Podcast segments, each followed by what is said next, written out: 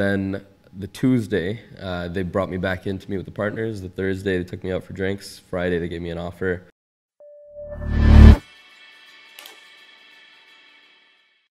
This episode of the BloomX podcast is brought to you by NetWin Place.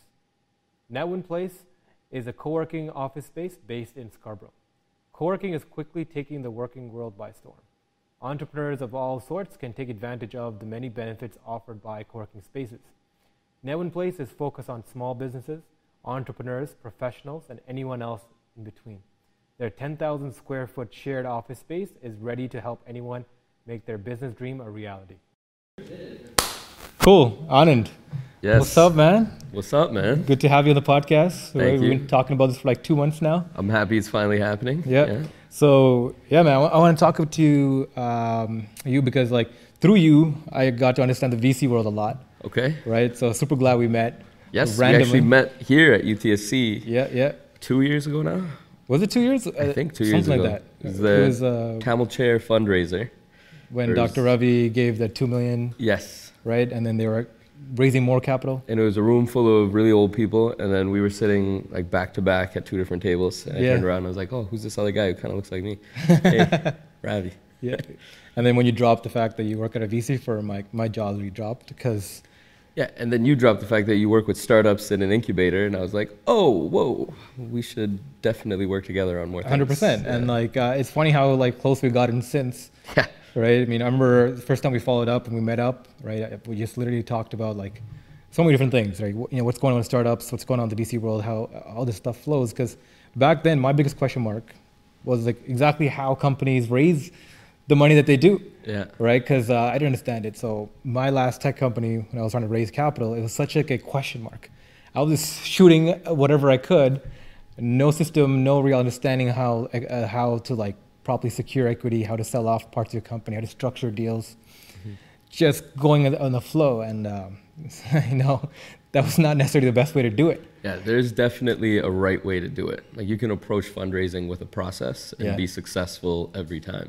Yeah. And you'll see like people who are like multiple time entrepreneurs that have successfully kind of seeded and funded, you know, a handful of companies that have, you know, taken it to Series A, Series B, C, some even IPO or exit at large, large multiples to what they initially started uh, raising money at. Yeah. And you go, how are they successful at this time and time again? It's it's process. There's there's a way to do it right for sure. Absolutely, and like I mean, from the outside looking in, especially for the the VC world, the equity world, right, and the startup world in, in general, Yeah. it just seems like this money is is big big sums of money are being signed all the time, and, uh, people talk about how it's such a it's such a scam, and other people look at it like it's like what you know, like they don't people don't understand like how is this thing raising four million dollars? How's this thing raising hundred thousand dollars, right? When it's not addressing a certain market, it's like you know, like what are the pieces involved in order to do that? And now, especially like within like the last two three years, with resources are available through YouTube, through like online channel, you can actually go out and learn. People actually like tell you this. Right. But like five six years ago, big question marks. So you started the VC world about what three years now? Uh, two Two years. Two yeah. years. Before that, you were at So I started, uh, I guess we'll go back to Waterloo. I was Yeah. in math and accounting at Waterloo. Uh, got my first co-op job in uh, audit at KPMG. Did that for a few years, stuck with them till I graduated, did my CA. Mhm. Um, worked there full time for, Yeah. for over a year as well. Yeah. And I got the opportunity to do a little secondment. So I was in their New Jersey office in a data analytics group for sorry, what was that? six called? months. Secondment. A secondment, yeah. So Oh. that's like staying within KPMG, but working in a different group in a different office. Okay. So I got to do that for six months, and I realized, hey, I really like this, like working with data, working with tech.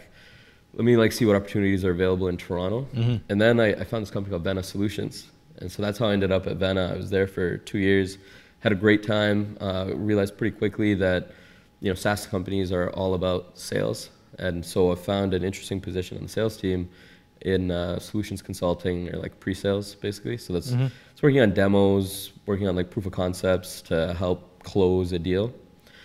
Um, after doing that, I got a chance to meet a few people in the VC space just because Vena was fundraising itself. And KJ at IGAN was the first person to, to connect with me, sort of. He's another math Waterloo guy. Yeah. And after connecting with KJ on like a Friday, we just talked. They were looking for a new analyst. He called me in on the Monday for an interview. So KJ was the principal of IGAN. Yes, yeah, he was a principal at the time. And then the Tuesday, uh, they brought me back in to meet with the partners. The Thursday, they took me out for drinks. Friday, they gave me an offer, signed it back, and started two weeks later. So Mhm. it all happened really fast. Yeah, yeah, yeah, yeah, Yeah. No, I can understand that. Like sometimes like life flows really quickly, Yeah, exactly. right? And uh, what was that step step like? Because you didn't, you never thought of going to VC world. No, I Did mean, you know I, what it was? I Like, loved what I was doing at Vena. I wanted Yeah. to stay there for like the foreseeable future. Um, it was funny. I'd run into a buddy of mine from Waterloo Mhm. that was an entrepreneur and he had his own companies. And back then, we talked about VC and things like that. Like while I was in school, I guess it was an interest area to some degree. He was like, "Hey, what happened to that? Like, are you still interested in those types of roles? You know, have you met any VCs in Toronto? Like, it's a pretty happening space. It's growing super fast." I was like, "Oh no!" Like, I kind of let that stuff go, right? Like, I didn't really pursue it afterwards. And then that is what like got me thinking again. Like, hey, why why did I stop pursuing that? You know what I mean? yeah. Yeah. So you're you became an associate at IGAN. Yes. And IGAN is a healthcare tech fund, Yes. right? Uh, investing in the Series A at like 3.5 million dollars plus range. So we're working our way up towards that. We're, we're usually sort of pre-series A. That that'll be our first check. It'll be anywhere from sort of 500k to a million generally Mhm. on the first check. Yep. But um, all in on a company can range up to I think on some of our companies we have almost eight or nine million invested now. Um, but the first check will be 500k to a million. Okay. Typically. Yeah. So you help build the companies up from the pre like pre-revenue stage or post-revenue. Yeah, generally, especially with medtech, there'll be pre-revenue when we invest. I mean, we've gone as early as taking, you know, tech or IP that's in an institution like a university, like we're in here, Mhm. and assigning that into a new corporation, and that being sort of the time when we first invest. So, I think Flosonics is a good example of that, where it was it was a brand new company basically that we were investing into. Yeah. Yeah. So you're an associate, but you kind of have like an analyst role in within there, where like Right. right, you kind of predetermine which kind of companies you want to look at. Um, you have a lot of autonomy there when it's like a lot of like a lot of like um, a lot of clout when it comes to like which companies you want to look at, which companies. I don't know if I'd call it clout. No?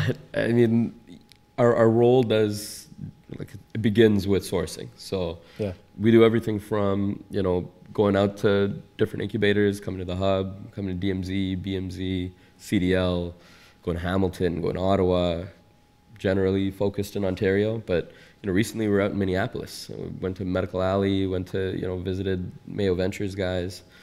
And the idea is just to meet as many companies as possible and find out, you know, what the newest or greatest tech is.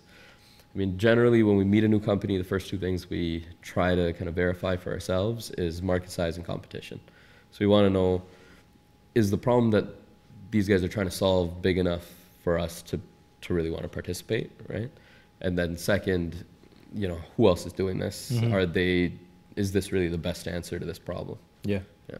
Yeah. So like one of the things I was uh, surprised to learn is like how lean the management team of a VC fund kind of runs. Oh, yeah. Right. Like you guys have support structure, but generally about five to seven people Yeah. kind of run the fund. That, yeah, right? absolutely. Like a hundred million dollar fund, right? Um, how does that? How do they? How does a VC fund work? Like what is? How is it structured? Okay. What's the thought process there? Like So I can tell you about our fund. Yeah. Um, so with our fund, Sam, Ifergan is the managing partner, he's he's the ultimate, you know, sort of stakeholder. He, he's the one that has to say yes or no to every deal. Um, but by the time it gets to Sam, we've already done quite a bit of work Mhm. in preparing it for him to look at, right? Um, below Sam, I guess, or maybe I don't know how to describe it, but let's say there's other partners or principals at the fund as well. So, you know, Mike Aaron's getting a lot more involved now. Um, Joel Finlayson is another partner at the fund. Um, we used to have two principals, Ollie and KJ. Uh, so Ollie and KJ are both now CEOs at our portfolio companies, and Mhm. so they've decided to take on a more operational role and, and get really hands-on into a business and you know take it from sort of that Series A stage where they're at right now to hopefully you know a great exit in the future, right? mhm. And then there's the associates, so myself and Billy. And then we always have sort of a rotating flow of analysts, usually interns from Waterloo, Queens, Ivey. Mm. Yeah. That's great. Like one of the things like uh, I can appreciate about IGAN is you guys have a very hands-on approach with your portfolio companies, where you get in, get your hands dirty, help them do the kind of work that they need to, to get done sometimes, and especially with like healthcare tech companies. Mm-hmm. Uh, there seems to be a lot of knowledge gaps sometimes when these are research-heavy com- kind of companies, and now they're trying to commercialize um, a, their research or a project. Um, they get into roadblocks into how Right. that looks, right? So I'd say where we help the most, at least at the associate level, where we help the most is on financials, budgeting, making projections, working on decks for new investors, um, sales decks, things like that. Where they help a lot at the partner level is on biz dev. So, you know, Joel, for Mhm. example, he spent the last 10 years of his career in Saudi. Yeah. He's got really strong connections in the Middle East, Mhm. and he's over here commercializing, you know, a lot of our companies, whether you know, Think Research, eSight, out in the Middle East. Yeah. So signing massive contracts to sell, you know, tons of software devices across that whole region, versus you know the way Billy or I might be able to help on BD would be kind of helping make intros to Mhm. single institutions, Yeah. right? Not really at that platform level. Yeah. And so this is where I think IGAN ends a ton of value in being an active investor. is We have a board seat in every company. We're focused on driving sales as well as cutting costs. And every dollar we invest doesn't just come with the dollars out of the fund, but often comes with matching dollars from a syndicate of investors that we typically try to hand pick. So we look for the most strategic investors in our sort of pool that won't only invest money, but will also invest time and their connections. And potential resources as well if they Uh, have. yeah. exactly. Yeah. Yeah. So these are your current portfolio companies right now. I believe you have about 19 portfolio companies. Um, yeah, four exits. So Four now exits? 19 left active, but yeah. Yeah. So this is from your f- uh, fund one, like your first yes, initial fund, fund. one and extension. So And that extension. fund one and extension in total now is about 100 million, and uh, we're hoping to go out to market later this year, raising fund two. Perfect. Yeah. Awesome. Um, so yeah. So how do you predetermine what kind of companies you work with? So these are all again med tech kind of companies, but they're uh, they range in the kind of problem sets they solve, right? So I say it kind of falls into three buckets. So Yeah. there's the medical devices, and that's your like traditional med tech. They're gonna pursue FDA, hopefully sort of class two.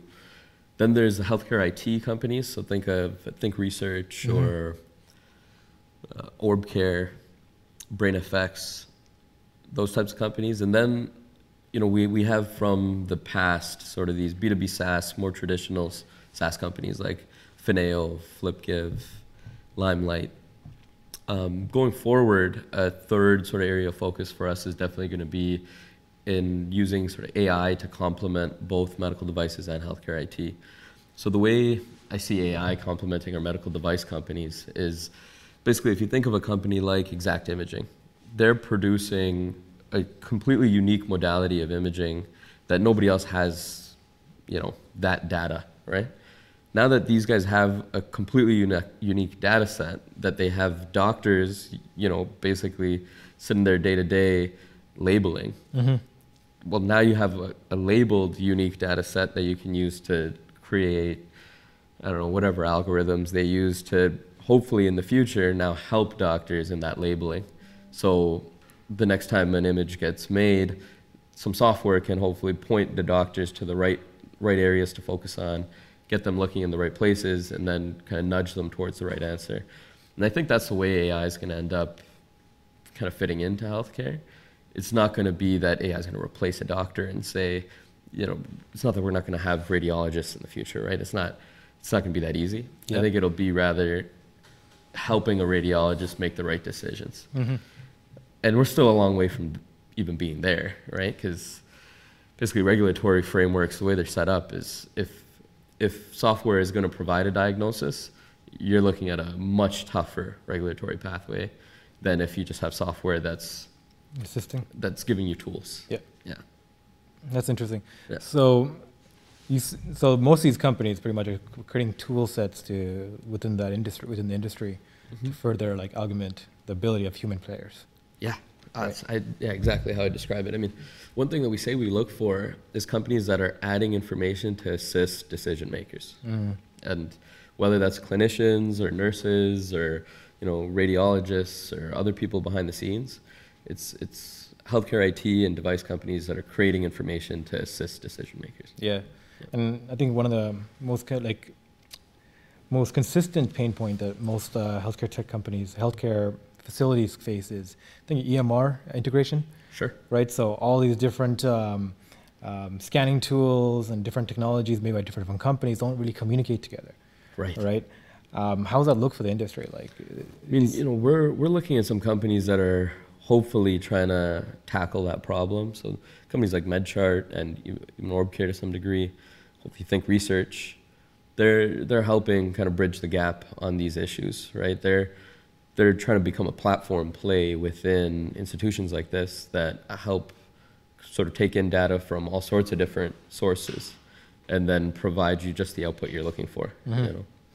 like with with healthcare tech, is there like a holy grail like people are looking for right now? Like, like, it, like every industry kind of has like a hype field, right? Sure. Right.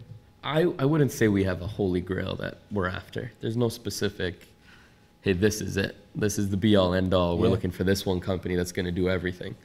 Just because I don't, I can't imagine the rollout of that type of technology in our system the way we have it today, right? I mean, even when Ontario tried to roll out like a, a single EMR database for everyone's medical records, uh, I don't know how long it took and how many billions have been spent or whether they even have a finished product today, right? It's I think it's it's instead going after specific answers to specific problems and and building up upon that. So just how scalable are these kind of companies when like infrastructure and regulation is so um, put constraints to their growth levels, right? Yeah, so this is sort of the double-edged sword of of kind of being in a single payer system like we have in Ontario. So the positive side of it is single payer system. You only have to sell to this one group. If you can get them on side, you're in, and you know one by one you'll be in everywhere. Hopefully. Yeah. But then you know you look at the U.S. and a lot of our companies are outselling in the U.S. as well. But that that's you know that's a whole different system. You're you're facing a lot more competitors and you're selling to a lot more people who all want different things. So you kind of have to choose which battle you want to fight, or if you have the capacity to, you know, and you you have the right sales strategy, hopefully you can fight multiple battles at once, right? Mm-hmm. So you take a different version of your product perhaps to the US because you know that you're selling to maybe SMEs or, or smaller health systems. And so you might be able to sell something that's more modular out there versus what you're trying to sell in Ontario is a complete enterprise solution. And again, that's depending on the type of product you have and the type of customer you're servicing. There's no sort of one answer fits all, one shoe fits all approach. Definitely. Yeah. So let's talk a few, about a few of the portfolio companies you guys have. Okay. Um, like BrainFX was super interesting because they won last year's, uh, I Yes. think last year's uh, Pitch to Heal, Pitch to heal Right. the competition. Two hundred we have- fifty thousand dollar pitch competition that you guys throw now. We have our second annual Pitch to Heal coming up uh, November 7th at the Four Seasons Hotel. That's amazing. So we're, we're getting better every year, and Yeah. uh, we're excited for this one. So this is a two hundred fifty thousand dollar pitch competition, and you run it twice a year or once a year? Once a year. Once a year. Yes. And like, what's uh, requirements here? I know there was a BetaKit. yeah. press let's- release. Let's pull that up. That's got the. Uh, scroll down a little bit there. Yeah. So we are looking for three emerging health tech companies with groundbreaking technology to pitch at the event. I mean, uh, there should be a link on this article that will take you to the application page. And if you can't find the application page, Oh. always you can always here. apply at uh, info. Just send an email to info at iganpartners.com, attach a deck, and you're good to go. Okay. Yeah, just attach it. Yeah. Gotcha. So, what kind of companies uh, are you hoping to hear from?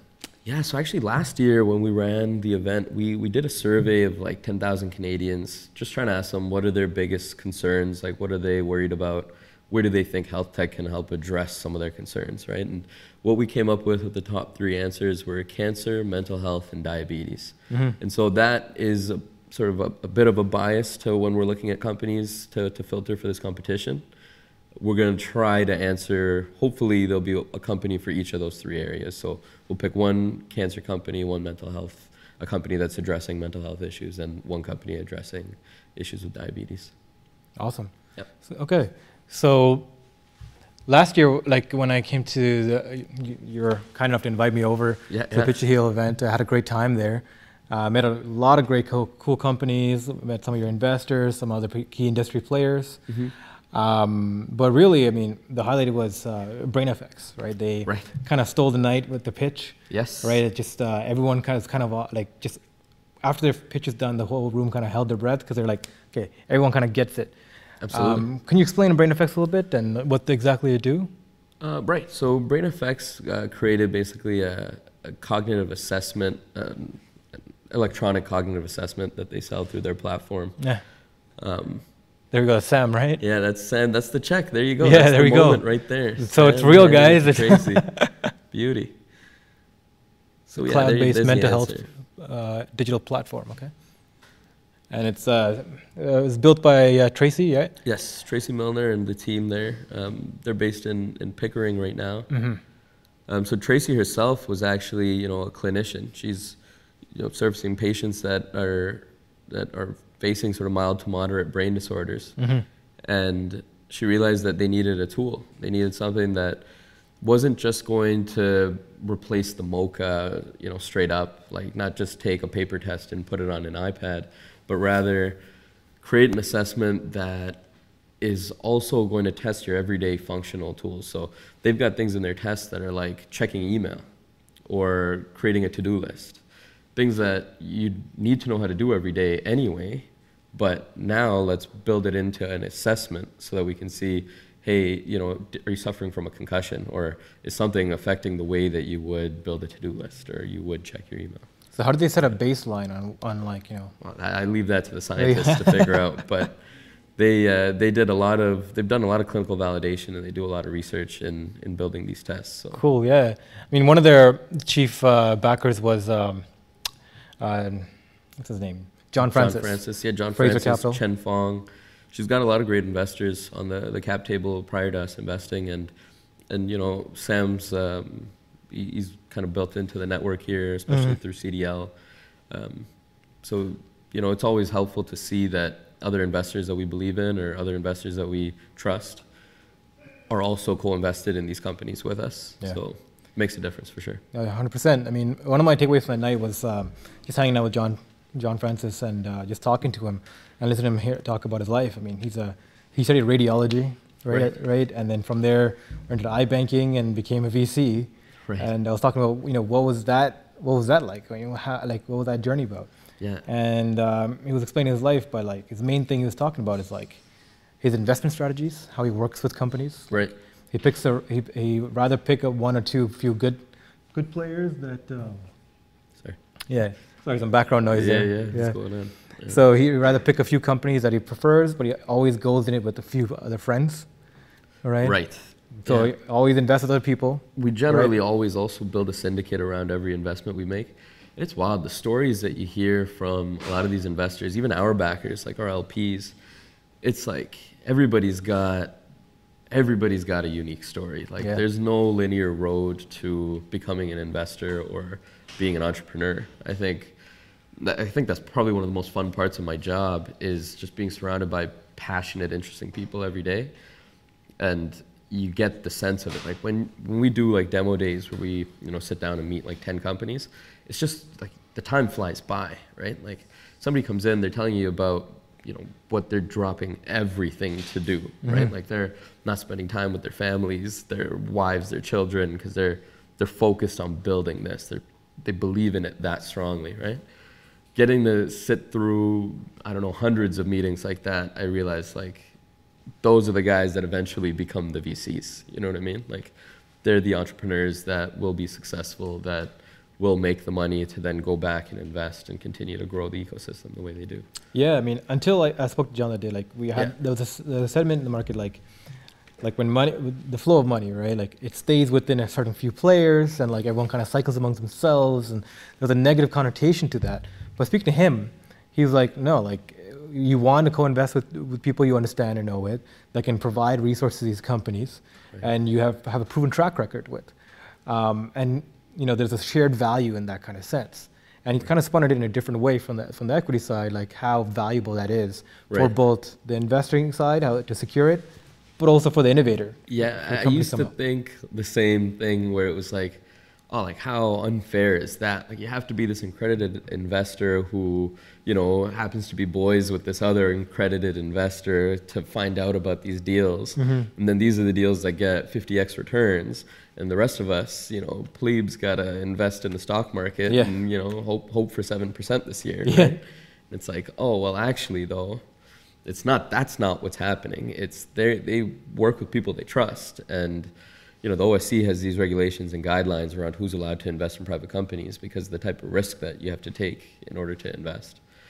And so, if you're working with other people you trust who are also capable of taking those risks and mm. they can provide a lot of value to help grow the businesses that you're investing in, well, then it's just a no brainer. It's not that you're just investing with your friends, it's that, yeah, you know, you're working on companies together, you become friends. like it's, Yeah. it kind of happens naturally. So, yeah, my, my viewpoint on that has shifted a little bit too. And you can, you can do pretty well in the stock market even if you can't invest in private companies. Yeah. So, you, you got to do what you got to do. Yeah. No, absolutely. And um, I think the second thing he also said was talking about like risk, right? I mean, in Canada, Canada is known for being very conservative when it comes to like the investments made, especially with the VC world. Like, um, I mean, there's a reason why we don't have the kind of unicorns or the growth rates that American companies do, Yeah. because the capital doesn't flow it easily. Yeah. And you know, it, it, it's almost like, uh, almost seems a negative, especially from coming from I mean, we're the only early stage health tech like investor at, at the stage that we invest in right. in Canada. No, Right. nobody else is is looking at the companies that we're looking at, and so, I mean, in the U.S., like there's a lot more capital feeding those types of businesses. Right. But the great thing about Canada is we've got, I don't want to say it's exclusive access, it's that it, there's a, a fight to the top, right? Yeah. So there's, the companies are, are really pushing themselves, they're bootstrapping harder, they're really making their way, they're showing how profitable they can be just in order to get a Series A investment. Mm-hmm. Whereas, you know, companies in the US are ready to burn way, way earlier. Well, VCs you know? want them to burn too, right? Like they, Well, they tell them. So when we invest, yes, you know, we expect them to burn, but we also want to make sure that they are capable of being Yeah, profitable. yeah. We aren't we aren't funding, you know, like WeWork, Uber, roads, uh, you know, like just burn through your IPO, raise money, raise more money, burn more. You know? Yeah. It's like no, we'd hope that eventually these companies are going to be profitable. And so we always want to make sure the unit economics are there for the company to be profitable when they're ready to sort of slow down the, the growth stage. Yeah. Yeah, yeah, yeah. Yeah, and tying back to John Francis' last sentiment, like Sure. I was asking, like you know, why aren't these like investors here, like take more risks? And he took it, and, he, and he's talking about, and he just put it into one segment, right? Like he's like one, like one um, key value point. Yeah. He's like, well, like you, you don't go chase the moonshots. That's how you lose, Right. right? You want to hit the singles, the doubles, the triples, That's it. right? The It's consistent like returns playing baseball. There you go. right? Like you Yeah. keep hitting those returns and you keep consistently improving results, not just to make capital for yourself, but all the key value players in the room. They're co-investing with you. The company's working with you. So you show so uh, consistent. It's more important to show consistent returns, um, so more people want to work with you. In the end of the day, and Totally. that's how you build the value add. It's a relationship business, Mm-hmm. you know. So you want to build strong relationships with everyone you work with, and absolutely, you know, home runs are great. Yeah. Uh, we're not saying no to home runs, Yeah. right? But like you said, you got to hit singles, doubles. That's that's how you win the game at the end of the day. Mm-hmm. So that's that's one thing I, again also kind of takes pride in is we're not a spray and pray VC. We Yeah. aren't making you know 90 investments of small amounts in a year. We're out here basically investing three to five companies a year. Um, we're getting very actively involved in each company, and you know we haven't we haven't lost on the fund any any any companies yet, and uh, you know pretty proud of that, right? Like a company like FlipGive that a lot of people sort of lost faith in. They just raised a huge Series A with you know great VC focused on marketplaces called Framework Ventures. The FJ Labs, Fabrice Grinda out of New York invested in that round, right? Like that's a, that's something to really be proud of. Where you know two years ago, people you know, didn't want to invest in FlipGive at all. We're calling everybody on the street, asking them if they want to participate with us in a bridge round, Yep. and you know we're not getting calls back. And then now people are calling us up to say, "Hey, is there still room to participate in that FlipGive round?" And uh, Yeah, so like Flipgive was doing around. website. Yeah.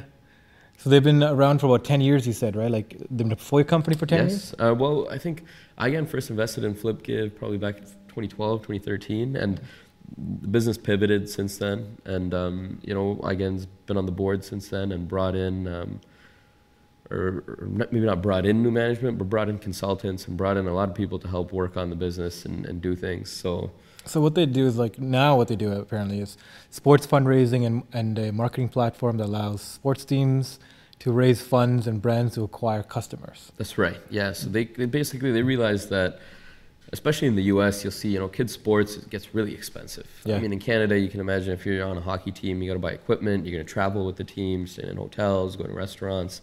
So, FlipGive basically realized like right now the only way to fundraise for that, or the way kids are fundraising for that, is like selling chocolate bars. Yeah. You know, they're like, all right, instead of going door to door selling chocolate bars, why don't we create a platform where you just get your friends and family to shop on things they would normally shop for, but instead they use they shop through FlipGive, and you know FlipGive isn't taking a markup on Walmart or whatever.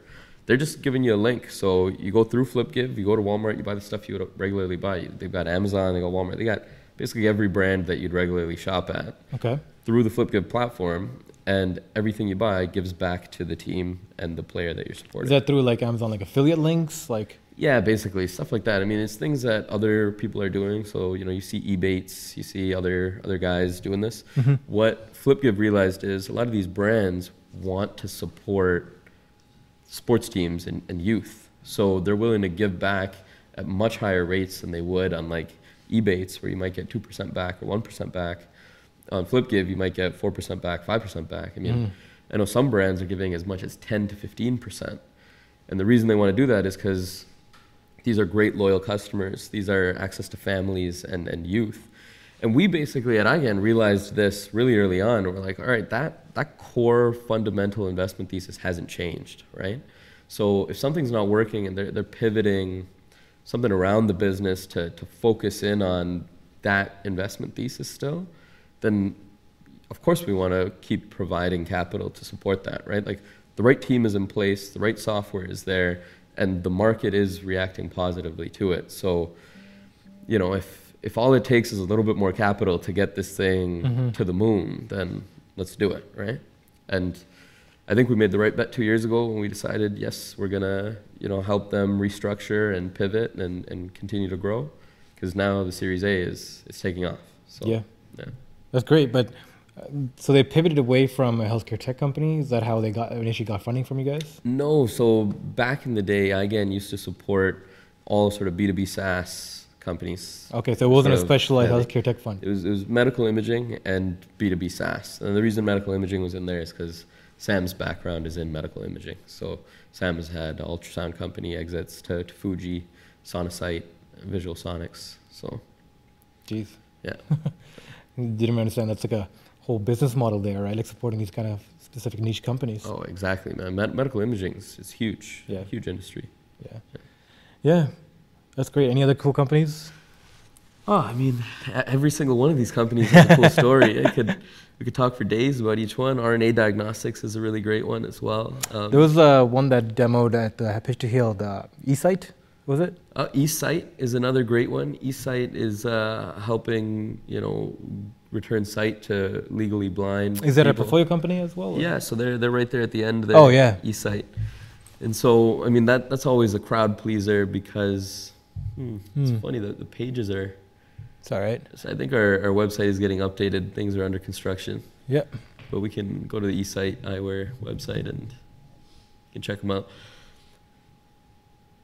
Yeah, that's the one. Electronic glasses for the legally blind. Right. So this was a really cool one because um, at the Pitch to Heal, I mean, every year iGan does. So in the past, prior to Pitch to Heal, we used to do October Tech Fest, and uh, we would basically uh, donate an eSight device to some you know lucky uh, child, usually at the event, by selling raffle tickets at our event and, and getting other support from our community partners and, and investors.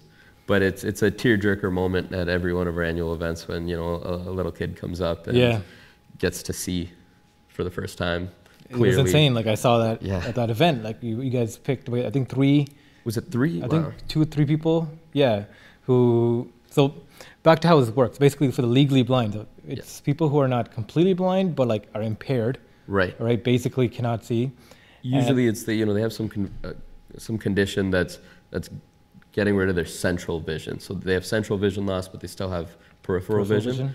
And so the glasses basically use prisms and I don't know other great physics and technology to take advantage of the fact that they still have peripheral vision and sort of fill in the gaps, let them see yeah. again completely. So from what I understand it from uh, one of their, I think the founders or um, one of the key component teams there, members there explained to me that what it does is pretty much it's it's a series of, of um, uh, cameras, right, Mhm. that takes high image uh, pictures of their environment and then like literally shoots it into the eye, Mhm. right, and just pretty much like gives it enough information. So if a certain part of the eye can actually still um, see technically, right, it shoots the, imi- the full image uh, through prisms into that image. So through that one part that's actually still uh, working, you can actually holistically see, right? Something So like that. Something like that, Yeah. right?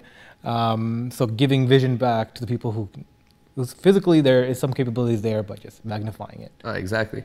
I mean, this is again this one example of you know of the many companies that we have. E- Exact Imaging, so they they created uh, you know a new medical device for um, identifying prostate cancer, and you know actually one of the employees at Exact, while like they were just running tests like to, to try out the the device, uh, they're making I don't know a new model or something like that and he was able to catch his prostate cancer early because of that. Yeah. Like, how unbelievable is that? Like, uh, you know, some of these companies are saving lives every day, and that, that's where it goes beyond just investing for dollars, right? Absolutely. Like, investing in healthcare and medtech.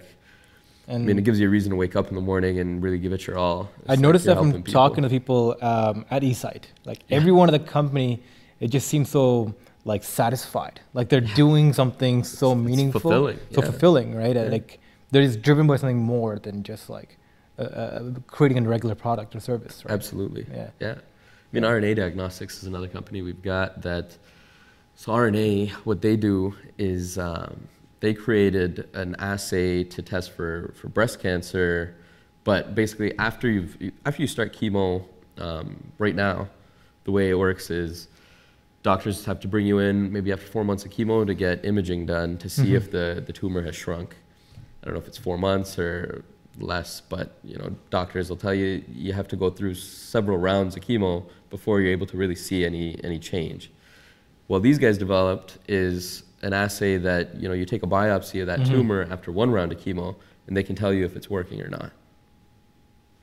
That's magical. I mean, Yeah. you're able to save lives. You you reduce the toxicity of putting someone through chemotherapy that isn't working, and then you can move them on to a treatment that might actually work mm-hmm. instead. So this is, you know, one of the things that we see is we're moving towards personalized medicine, and people are going to start getting these drug cocktails and and you know these treatment plans that are catered specifically to them.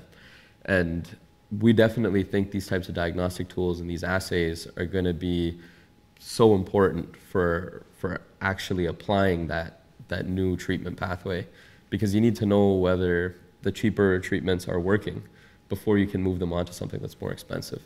So, Great.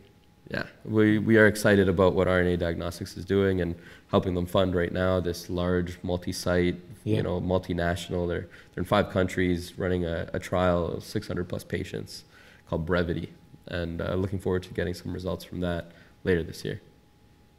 That's awesome. Um, I mean, that's one of the main things. Like I realize now, talking to with you, like the function that the venture capital space provides. It's like helping companies that are providing real solutions in the market space. You guys are identifying these companies which have the ability to actually, like, to do this, to perform the solutions that they're meant to be doing. Right. You guys are the filter base. banks aren't giving these guys money. No. Like, there's no way anybody out here is raising money from, uh, you know, RBC. You know, you'd, you'd have a hard time opening a restaurant trying to get money from RBC. You Yeah. know what I mean? Yeah. Forget about these types of risky, you know, really interesting technology plays. So this is where we, we really got to dig in, and we rely heavily on our clinical advisory board and a lot of due diligence partners to Mhm. help us kind of make sure that we're backing the right scientists and the right technology. Yeah. Yeah. Yeah, I mean, and one of the things I've been following um, is also like like the growth of the, the just the VC, like the VC companies, right Mhm. themselves, like how many companies have come up. Like in, in like Canada's still pretty new when it comes to the, like the the financial support structure for the innovation economy, right? Like Sure. like OMERS was the first real VC firm, Okay. right? Uh, am I correct there? Like that really started Mhm. off here. Maybe I don't know all the full details of the history of VC in Canada, but Yeah. yeah, OMERS is uh, definitely a, a large VC here, and they've been around for a very long time. Mhm. Uh, John Ruffolo, I think, started that group there after leaving Deloitte and joining OMERS way back when. And I remember like uh, they got a lot of flack because it's, OMERS handles the the Ontario Teachers Pension Plan and Okay. right. well, And they, they're the municipal, I think. municipal. Yeah, Oh, municipal Toronto? pensions. Toronto, uh, Toronto Teachers Pension Plan. That's a different. Uh, Different. that's a different pension plan. Okay. OMERS is the municipal one, but It's the municipal one. Yeah. Okay, never mind. but still, yeah. yeah.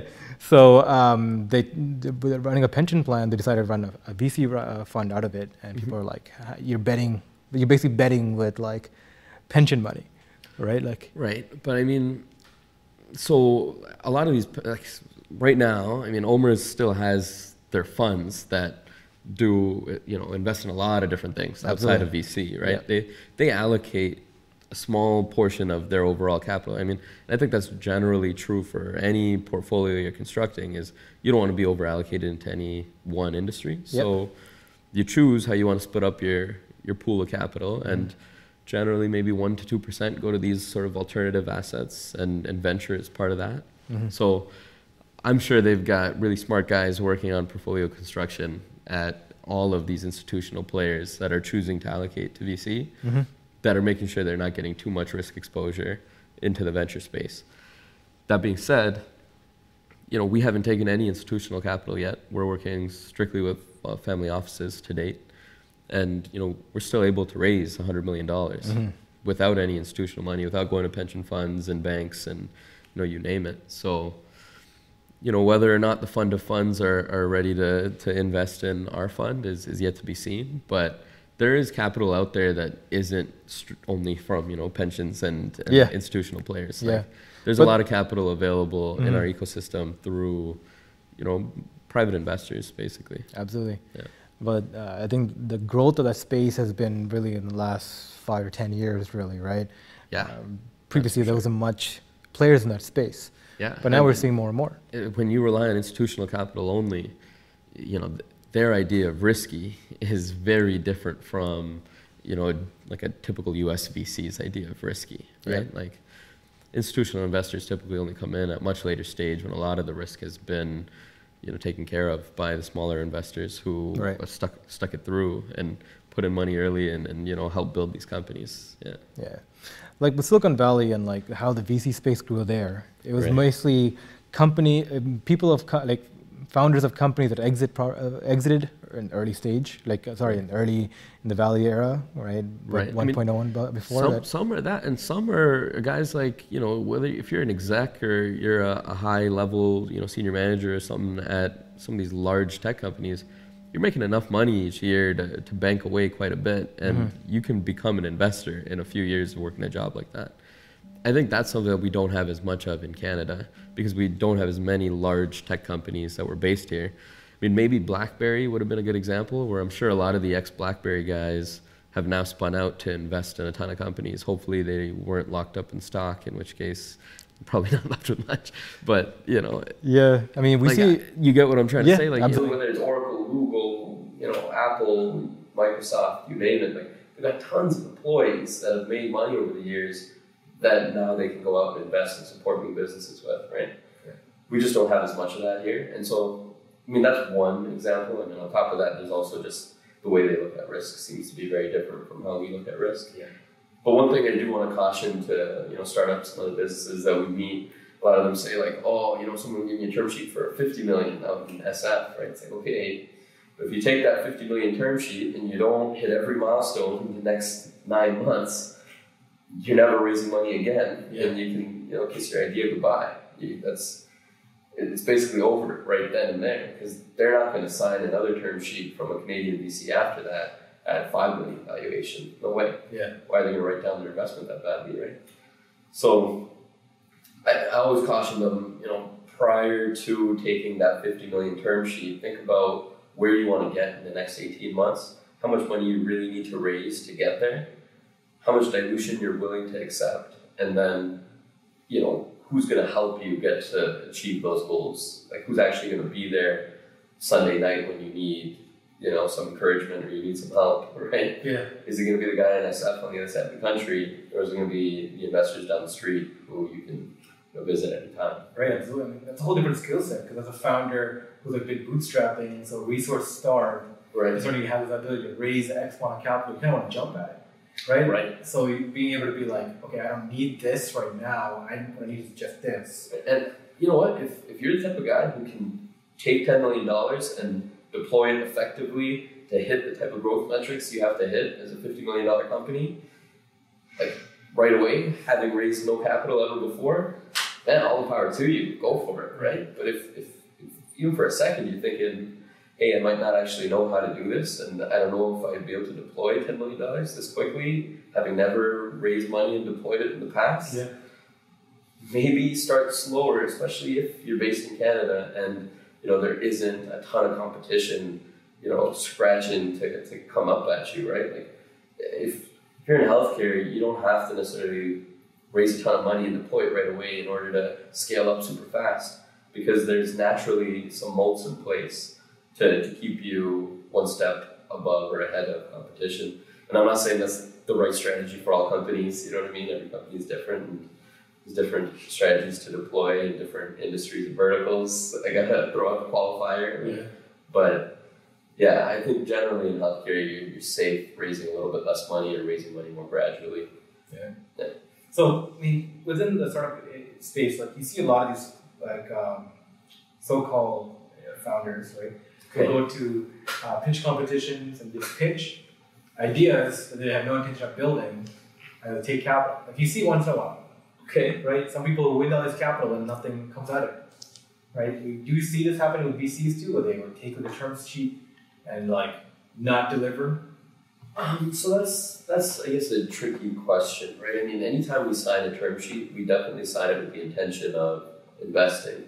The there are you know there's opportunities to break a term sheet kind of built into the, the language there, mostly around due diligence, right? If, if we find out through our diligence that you know anything that was kind of sold to us in the initial pitch isn't exactly what we thought it was, and it's bad enough that you know now we don't really want to invest in this company anymore, then we might back out. But it's rare, I think, for us to get to the stage of having a you know a signed agreement where everyone's sort of on the same page and then not following through on an investment unless something's gone completely haywire in the diligence process. No, absolutely.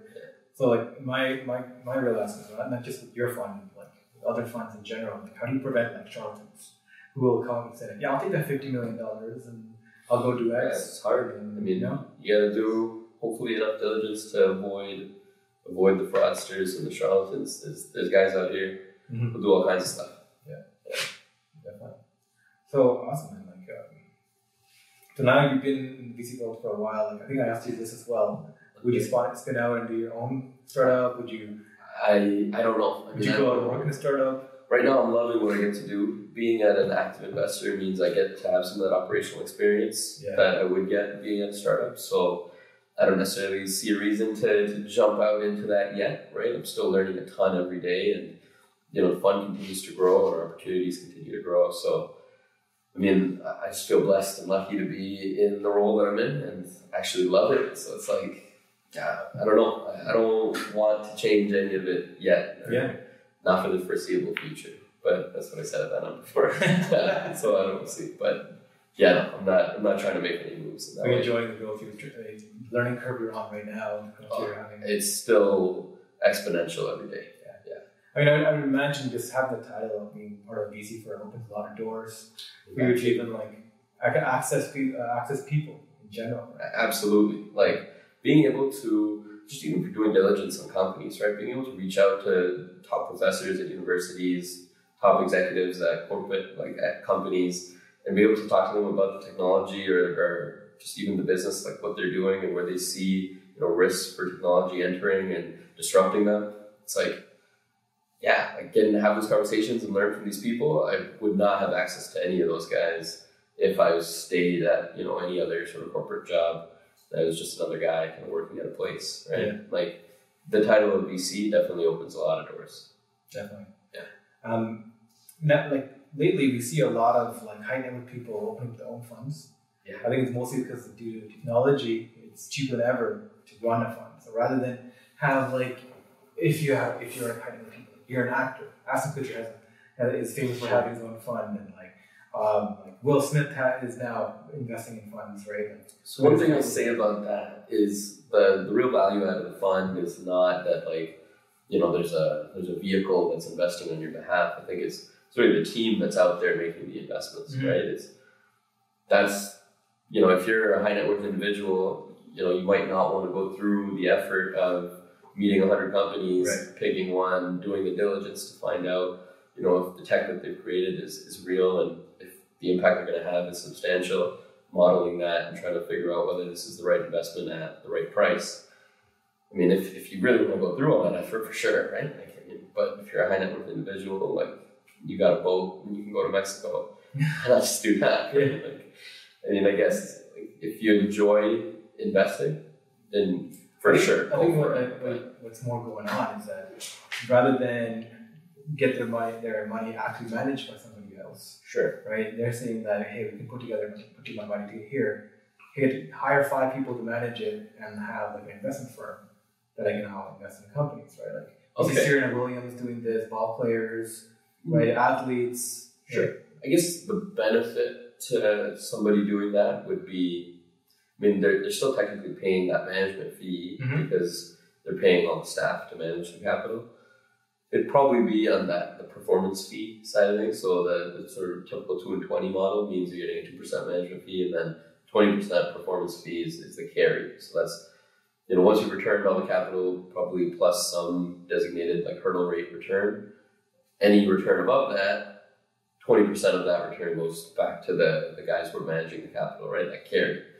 But I imagine even at a fund like Ashton Kutcher runs, like the guys running the fund probably still want that twenty percent carry. So I don't think they're saving any money on the the cost side of it. It's probably just the clout. Yeah. Ashton Kutcher just wants to be able to call himself a VC, I guess. yeah, I don't know. yeah, Yeah. And so that's what I'm trying to figure out. I mean, is there a real value add that they're actually making more capital here, Or high net worth guys. Yeah. I mean, they could be. I don't know if they're actually returning more money, if they're actually getting better returns, or yeah, I haven't actually worked with any celebrity funds. Um, we almost got Dikembe Mutombo into a company, but Okay. yeah, he didn't end up uh, working out. He was flying around too much. So Wasn't there a VC fund you're working with recently, the music one? Uh, what was it called? Um, it was an entertainment based fund um, run by Nas. And, oh, Queensbridge, VC. Queensbridge, They they co-invested in MedChart with us. Okay. Um, so I unfortunately didn't get to meet the guys from Queensbridge, but yeah, I wonder if they actually get to hang out with Nas or how, how involved Nas is in, in making investments. Um, I mean, it would be so cool to get to meet some of these guys Yeah. when we co-invest. But I mean, we sold one business to the Chan Zuckerberg Initiative, and so this was prior to me joining iGan. But apparently, you know, Mark Zuckerberg was here in Toronto, but no one from iGan actually got to meet him. It was it was that he was in the room, he signed his paperwork, and then he left. And then later that day, iGan was in the same room and uh, signed the paperwork and left. But that's pretty close. I mean, we breathe the same air. But yeah, no, it's it's funny. A lot of these celebrity funds. I mean, I, I think it's good for it's good for the community because it's adding more capital, it's adding more exposure. That's all positive, right? Right. So, I mean, whether they're saving money or whether they're getting better deals by doing it themselves, I, I don't know. But it's it's still all positive. Like generally, VCs work together, especially in Canada. We're not too competitive on deals. We're not fighting each other off. So you know, if there's a round that we can both participate in and we both add value, it's all the power to us, right? Yeah. Let's all work together. yeah. So you rather like co-invest and work together on pumping that the portfolio company up. Oh, absolutely. It works more. I mean, especially if we're all active managers, it's like, hey, look, you know, it, it's rare to get to a situation where there's too many cooks in the kitchen. It's we're all adding value to these businesses, so let's all just take part and keep adding value. Definitely. Yeah. All right. So where do you see like iGan going forward? And are you're raising a fund too. Yes. Are any particular uh, companies looking forward to that, or you're going to replicate the model you're working on? I think right now the idea is to continue with the model we're working on, so replicate the existing model, just more capital and more companies. Um, I mean, hopefully, eventually, we we start to look at later stage companies as well. So maybe even taking on Series A to Series B rounds, right?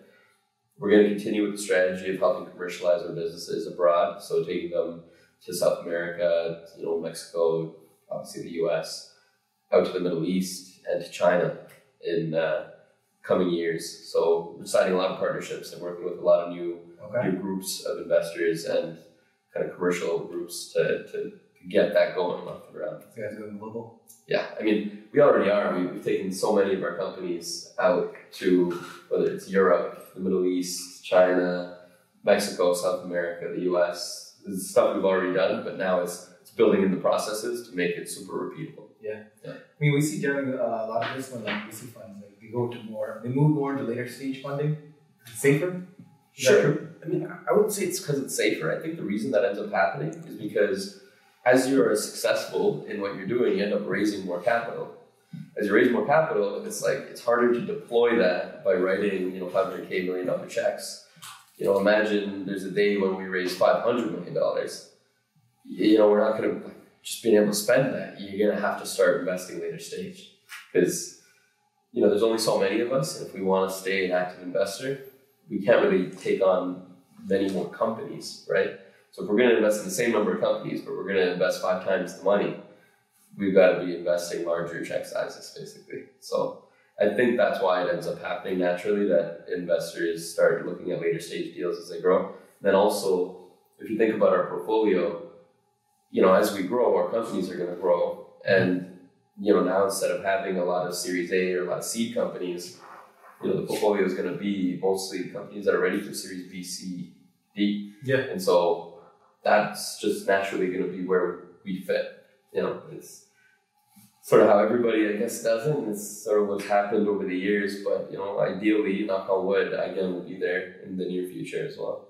Yeah, and we see this more now, like the way I had explained to me, I, was, I was looking more into this, is that like, innovation goes through like waves, I guess, okay. where like um, a whole bunch of beginner stage companies will get invested into it, and then they'll become they'll pop off, some will pop off and bigger, become bigger, bigger. From that, capital liquidate and then go into more other companies, and the second wave will develop based off of that. Right. Right. Um, I think that's very interesting to see that uh, holistically the market how it moves. Right. But um, like one of the key movers for that was like Andreessen Horowitz, I think, early this year. Yeah. They decided to move away from their VC status, turn into I think more of a bank, uh, so they can. Oh, is that what they're doing? Now? Yeah. a16z. So they can do like different types of financing rounds. Okay. Right. Um, so that was a surprising move, and like yeah. that one got me involved like, into like researching like why is that happening, right? Like, right. Why is company why are these more these more um, like larger name funds becoming later stage funds, right? Is it because they want to chase and keep their current portfolio companies funded and moving? That's part of it, I think. Yeah. Know, especially if you listen to Chamath Palihapitiya, that's what he tells yeah, you. Yeah, that's him. That's they gotta, they gotta keep it. They gotta keep these large rounds growing, and these companies gotta keep ballooning. I think it was him. Yeah, you social know? capital, right? Yeah, yeah, social capital, exactly. But uh, you know, uh, yet to be seen with our companies whether you know that's the case. But I, I think we're we're building real businesses, and yeah. we're we're always focused on fundamentals. So yeah, yeah, we, we try to avoid these sort of balloony type companies that are raising money on data sets and you know raising money on I don't know like basically things that don't actually drive revenue necessarily. So yeah, I mean it's fine because like outside looking in in the VC world and like even high finance in general, you see a lot of toxicity, right? I mean, that's what the market talks about. But looking from internally, you see why. What do you mean toxicity? Like, like kind of toxicity? these kind of things, like the money being circled within the same kind of pools, like okay, you know what I mean? Not to put it, put a damper on. It's not toxicity though, yeah. right? That's it's, it's people working together. It's not like it's not like we're we're holding capital away from businesses in order to get you know cheap prices and you know it's not like people are colluding to keep prices down and and exactly. that would be toxic, yeah. right? If investors are working together to say, hey, look, let's all not invest in this company until we bring this price down. Like I can imagine that being toxicity, right? Yeah. But no, instead it's it's hey, I found a great deal here, and I, I want all of us to participate in it. And it's bringing more investors into the fray. It's not really Well, keeping speaking of first that, like, investors out. I think you know? in the valley there was like rumors of a blacklist, right? Like if an investor didn't like you, they put you on a blacklist with all other VC funds, and I- you're, you're burned. I haven't seen a blacklist like that here. Uh, we're not doing that in Toronto. We can say that for sure. Yeah, definitely. Yeah. Yikes! Hey, that's going on out there, man. yeah, I mean, I think the value is different, right? Yeah. That's one of the main reasons why a lot of these, uh, a lot of that capital and a lot of those companies are now moving here. I guess. Absolutely. And then Trump's policies too are definitely helping us with uh, recruiting top talent out here. It's funny how like the, the kind of trade war situation Trump brought about, it's actually boosting us Yeah. indirectly, right? I mean, we're, we're getting tons of developers now that are ex, like, you know, whatever Bay Area company employees that didn't get their H 1Bs renewed or Yeah. couldn't get a visa because, like, the lottery is crazy now. You cut, I think you cut the number of stuff that's available in half or something, right? Like, I don't know the exact numbers, but there's a lot more guys coming back to Canada that have been working in Cali for the few last few years. So it's, it's great for what we've got going on here. Yeah, I mean, it's really been an implosion in like resources and talent and capital, everything for the, uh, for the innovation ecosystem, yeah, economy in Toronto to, uh, to grow. Yeah, it's exploding out here right now. Uh, Do you see it continue to grow? Like, I hope so. Yeah. I, I definitely think we're on the trajectory that it'll continue growing. I mean, people are talking about recession and stuff like that. I mean, the great thing about healthcare is we're generally recession proof. And Yeah. the other good thing about VC is there's, there's generally a time lag to noticing indicators of recession in venture capital. So if something's affecting the broader market, you- you're sort of shielded from that in VC for at least a few years. And it's always a good time to keep investing when uh, market's taking a hit. That's, that's what they say, right? Buy when there's blood on the streets. So, yeah, awesome, man. Well, it's been great. It's been an hour. Like, Wow. We just blew through that, yeah, right? Time flies. Um, yeah, had a great time. Right, thank you for coming on, and we got more into a professional stance of uh, your thoughts on the VC world. Yeah, I'm glad the campus police didn't uh, come after us again. So we're safe out here. Yeah, definitely. Yeah. For those watching, they just came by right before we started Yes. and just checked out what we're doing here. Yeah. Yeah. But uh, awesome, buddy. Okay. Thank you for coming on. Yes. Thank It's you. been great. Yeah.